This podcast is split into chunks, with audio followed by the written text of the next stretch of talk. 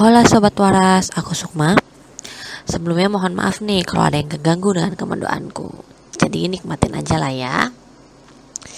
Di antara kita bertiga, aku aja nih yang udah laku Dan udah ada buntutnya.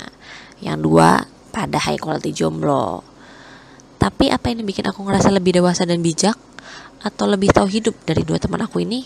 Jelas enggak.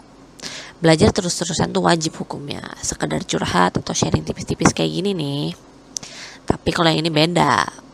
Benernya baru tahu podcast juga baru dari saya sih. Supaya 2019 anti wacana tuh gak jadi wacana doang. Di pertemanan berfaedah ini aku dari sisi yang golongan darah AB terus aku anaknya tuh INTP nih. Kalau saya sama Putri kan sama-sama anak introvert and sensing ya kalau aku extrovert and intuition. Jadi aku lebih mengutamakan logika. Kadang kebab kadang juga suka kebablasan sih. Lupa nggak pakai perasaan. Nggak suka yang basa-basi. Nggak bisa tuh yang berkata-kata manis menyenangkan hati. Beda sama dua temanku yang lebih santun ini. Jadi buat sobat waras nikmatin cop-cop kita ya. Kalau bermanfaat buat didengerin ya syukur. Kalau enggak ya minimal nama-nama conge di kuping lah.